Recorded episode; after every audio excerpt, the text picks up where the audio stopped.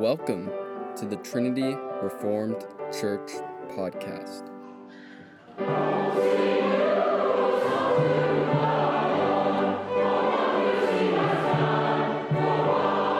Sermon by Matt Carpenter on July 24th, Lord's Day service.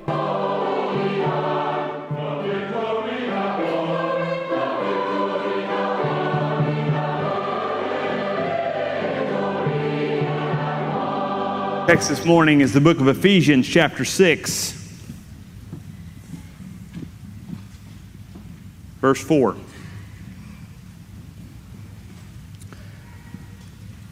And you, fathers, do not provoke your children to wrath, but bring them up in the nurture and admonition of the Lord. Let us pray.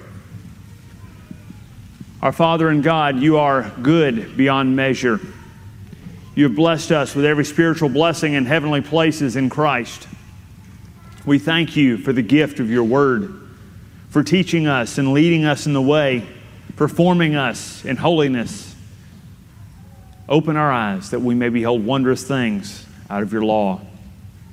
May the words of my mouth and meditations of our hearts be acceptable in your sight, O Lord, our rock and our Redeemer. Amen. We are all familiar with the apostles' admonition here to fathers. It comes in the middle of something known as the household codes explanations for what an ancient household should look like, for how each person, husband, wife, children, and slaves, should live. Often, when we hear the words given in verse 4, the nurture and admonition, or training and admonition, we, in our minds, we're accustomed to applying them immediately. So when we hear nurture and admonition, we apply them as teach and discipline, or if you live in the South, explain and spank. I mean, isn't that how we've usually heard the passage applied? What is the nurture and admonition of the Lord? I'll tell you, when I was growing up, it was not something you wanted to encounter. It had uh, what we now call negative overtones. As much as we want parenting to be a paint by numbers kit, it's not. Parents can easily give all their attention to a child, to the, to the minds and the bodies of children that we forget their soul. We're called as parents to nurture, guide, train, help, feed, exemplify, and saturate our children with the love of our Heavenly Father. This is not something that merely begins after you have kids. You, you, so when you are single, if you're single right now, you don't have to say, whew, glad I don't have to worry about any of this for a while. No, you, you, it's not anything to worry about, but you're called to begin this now. This, this word, the, the, when, when he calls us, especially that word training or nurture, is used in other places. In the book of Hebrews, chapter 12, it's called chastening. And that's why we automatically assume it's physical correction. But it's not just that. We're talking about formation here. We're talking about making a way and teaching and guiding our children in how to walk in that. But even before we have, we don't start walking in the way of Christ when we have kids. If you're not walking in the way of Christ now, you certainly will not start walking in the way of Christ after you have kids. Why? Because kids help us grow to maturity. They're God's gifts to us. They're blessings to help us grow in maturity. But you have to begin the process beforehand. So it does also it also it does not stop when your kids leave. You're not free at that point to say, well, I've done what I'm supposed to do. Now it's time to live it up. No, it continues. The Lord is still working in you. Your sanctification doesn't end at that point, it continues throughout your life. You're called to pursue this walk. Whether you are single or married, you have growing kids or are empty nesters, joyful Christianity should permeate your home like humidity permeates the deep south in August.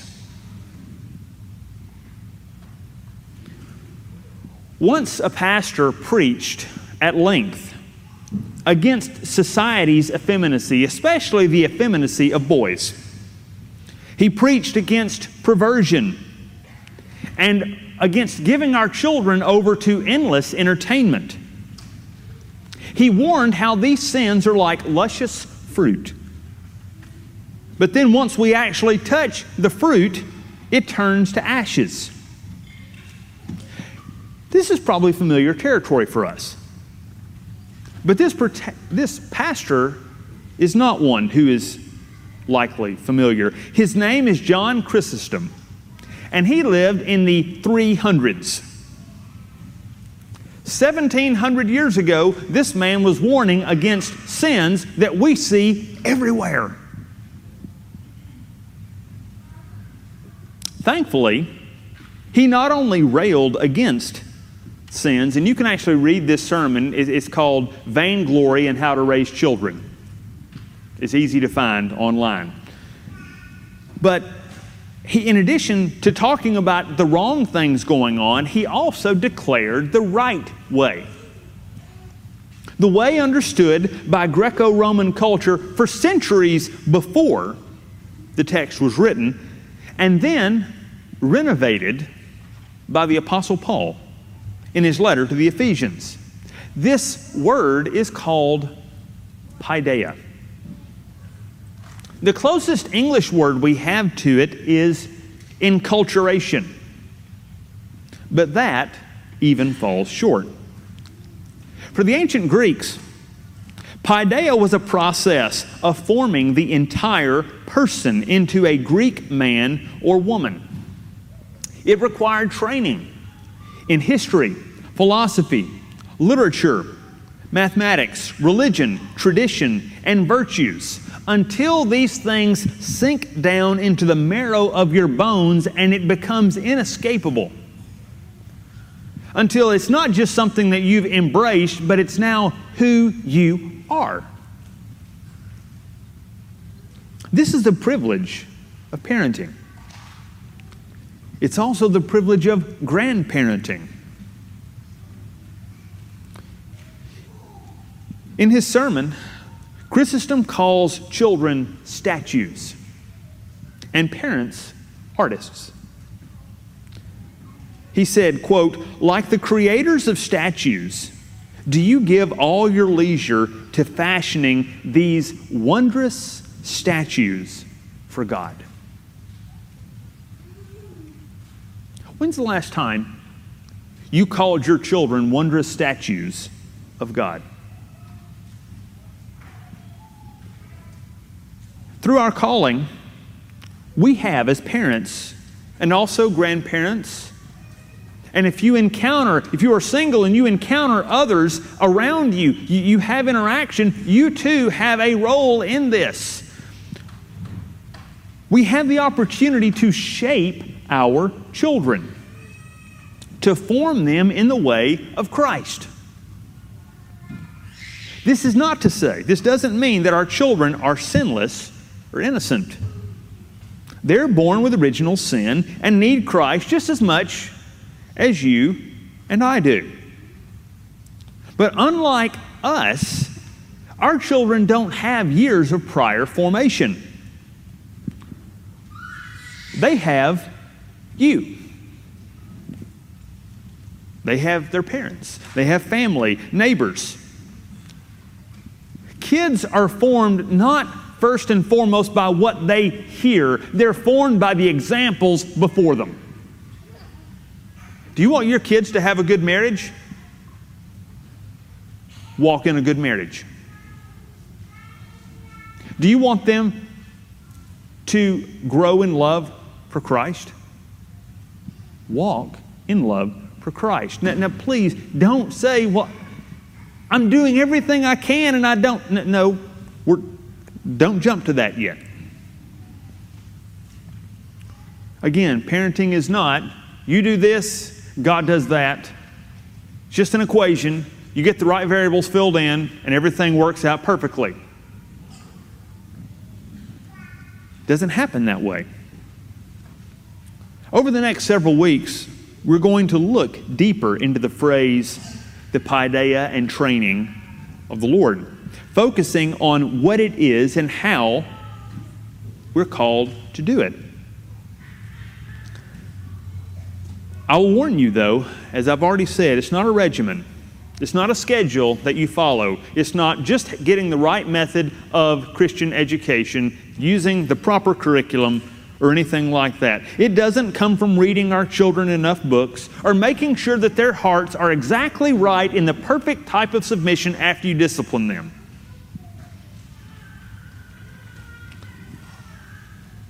This is an atmosphere an atmosphere of formation.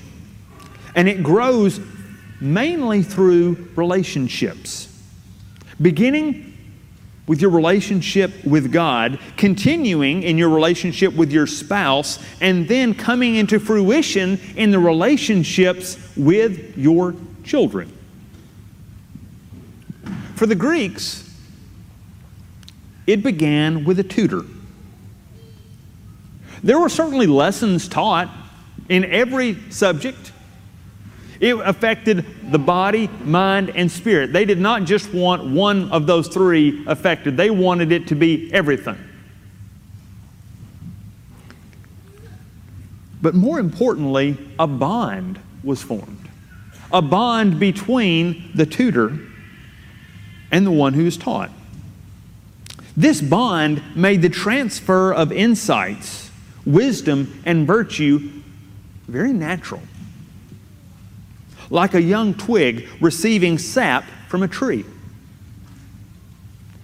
So, contrast that relational form of teaching and guiding with modern education, which prefers a stranger administering information vitamins to sickly souls and then saying, Why doesn't this work? We have actually, as a society, pursued education that is in direct contrast to the greatest Christian and pagan wisdom of the last 5,000 years. Because we're modern and we have much better ideas. So that's not the way we are pursuing. For the ancient Greeks, the purpose of paideia was to inform, excuse me, was to form the child for his or her role in the political community. Only one that they believed who was free from vice and from the chronic ideas of the age was prepared to serve the community. So if you're trapped by whatever way the wind's blowing at the time, if you go whatever way the culture wants you to go, you're not fit for service. But here, we are preparing our children not only to participate in the community of God's people, which is a part of it, certainly, but we're preparing them for something greater. This formation is preparing them for glory, specifically the glory of Christ. We have the privilege of taking our children by the hand and helping them see glimpses of the eternal God. Now, I know parenting doesn't often feel that way. We think, I don't know what type of parenting you're doing, but mine doesn't feel that. Well, well, you know what? Again, remember, your feelings will lie to you just as soon as they would tell you the truth. You cannot trust your feelings. Because every act that you do to the glory of God, even the ones that you feel like fall, what, when you give yourself and you have this luscious fruit you see and you're so thankful and the fruit falls to the ground and it looks like there was no point, why did I even waste my time doing that? You have no idea what your Father's doing. You have no idea how He is working not only in you, but also through you in your family. So don't get discouraged. We, imperfect creatures who are made in God's image, get to help our children adorn that image. And if you say, well, my kids are, are too old at this point and, and I can't do a whole lot more, that's not true. That is not true. Your role in helping in the formation. Yes, it changes in one sense as your children age, but also the connection that is there, the connection that will remain until death, is one that you cannot understand fully and will not understand until you are with the Lord in eternal glory. As Paul said, the things that are seen are temporal. What you can see God doing right now is temporal, is short term. The things that are unseen are eternal. I hope that can give you hope this morning. The faithfulness that you offer whenever you work, the smallest cup of water that you give in the name of Christ, even if it is rejected and you feel like it's not received, if you are doing so to the glory of God, it will accomplish more than you can think because the holy God who created all things is working in you to will and do his good pleasure. When you are united to Christ, you are a partaker of his glory. You are being transformed into his glorious image. But you also get to participate in the transformation of your children.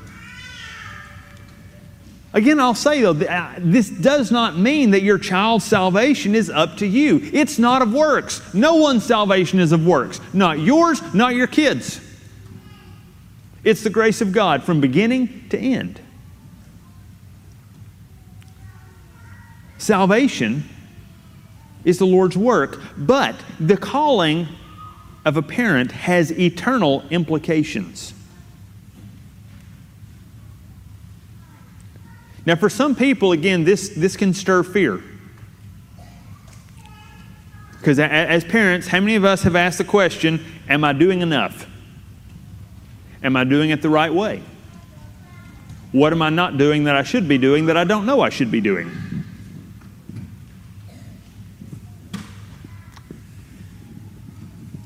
Happens a lot.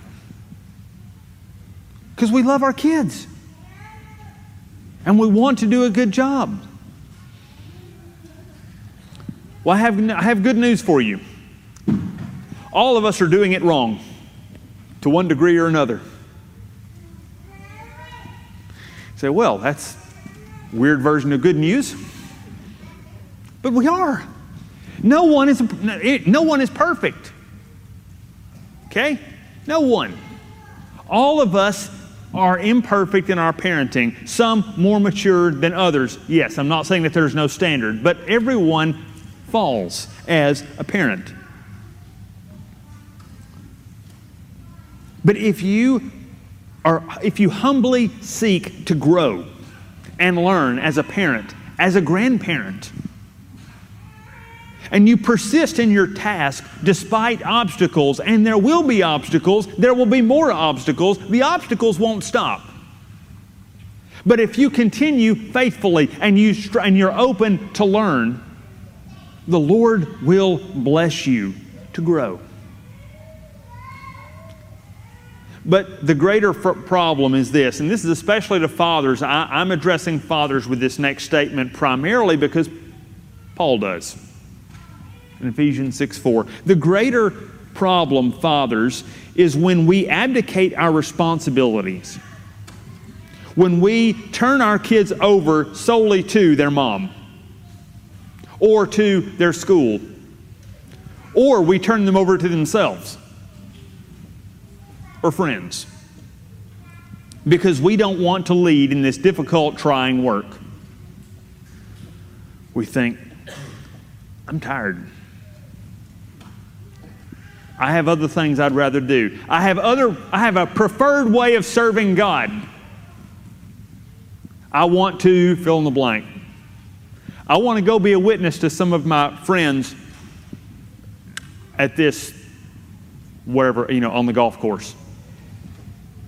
I want to be a faithful steward of my swing of, of the Lord's work. Or I'd really like to understand the culture better so I can be an apologist. I need to watch this Netflix series. Part of my role in the kingdom.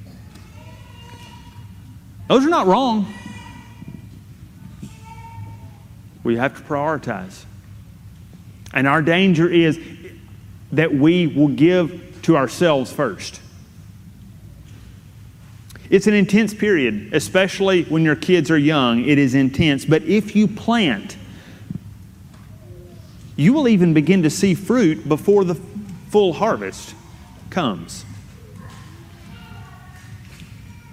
You say, Well, I'm not a parent right now. My kids are either grown and out of the house. I don't have grandkids yet. So can I sit this one out? The answer is no. Again, because this is addressed in Hebrews chapter 12. Specifically, when he says that we are called, verse Hebrews 12, 7, if you endure chastening, if you endure the paideia of God, he deals with you as sons.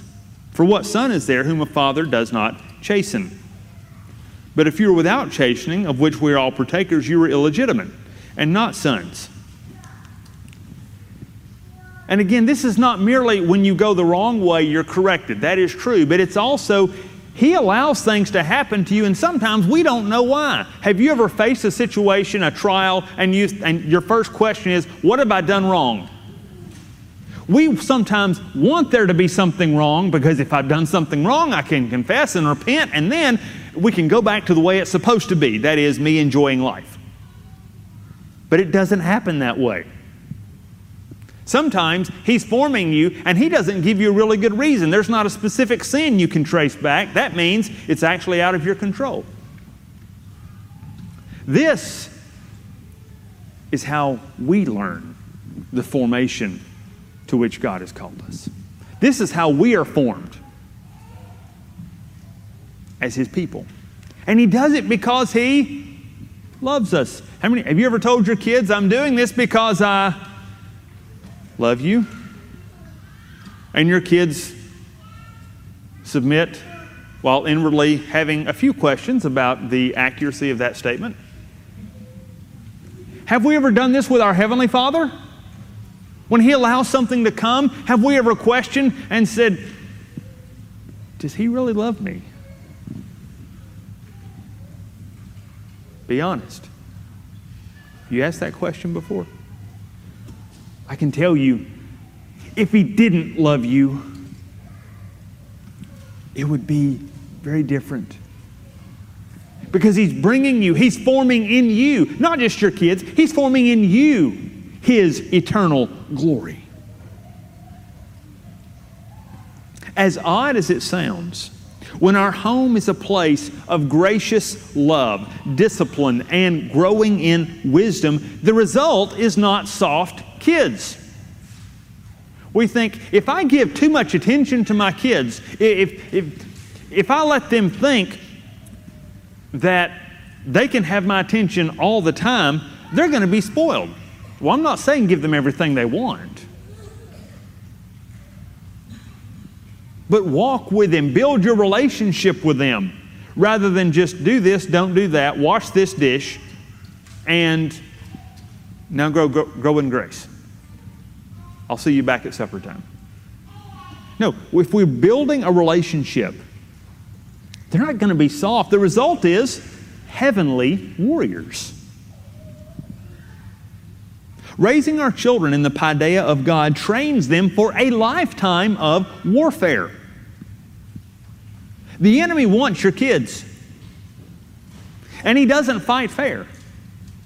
He lures, entices, draws, and then consumes them. Paul ends his household code in a very interesting way in Ephesians 6. Have you ever, in reading Ephesians 6, what is, it, what is it known for? It's known for the verse, yes, about children obey your parents, one verse that a lot of kids are taught when they're very young. Don't provoke your children to wrath. We skip over the verses about slaves. And then, what is the other thing Ephesians 6 is known for? Spiritual warfare. Have you ever put the two together? Have you ever thought about the fact that Paul was moving in a particular direction? He didn't just close out one sermon and say, Now I've finished talking about households, let's talk about something totally different. No, Paul was making a point, and that point is this. In your, we, as you're walking in your household, teaching and training, walking in sacrificial love for the husband towards his wife, the wife submitting and obeying her husband, submitting to and obeying her husband, children obeying, parents leading and guiding them in the nurture and admonition of the Lord. When this is going on, it all is heading to a point. It's funneled to the point of learning to be strong in the Lord and the power of His might. You're training warriors, eternal warriors. You're training those who are going to judge the very angels. This has more than long term consequences. The call to put on the armor of God, to be strong, to stand against the wiles of the devil because we wrestle against principalities, powers, and rulers of the darkness of this age, spiritual wickedness in high places.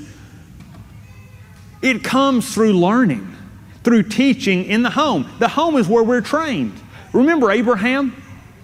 when his nephew Lot was captured, what did he do? Did he say, Man, I wish I could call the police, but they're just not invented yet? No. He took his 318 servants that he had personally trained, and they went in and they took care of business. When we're teaching and guiding and training our kids, we are preparing them to be a part of God's almighty army. Not almighty because of our strength, almighty because of His. We're training them for this. We're called to holy war, and that holy war begins in the home. Our, our, Puritan forefathers said that they were not interested in abolishing the monastery, they were interested in making every family a monastery were the formation of wise servants of Christ goes on. Parents, we have the honor of teaching and showing our kids how to love their king. Only soldiers who love the king will be faithful. And that's where we come in. So, as God has given us the grace, let us embrace this calling. Thanks for listening. If you want to find out more, check out our website at trinityreformedkirk.com. That's trinityreformedkirk.com.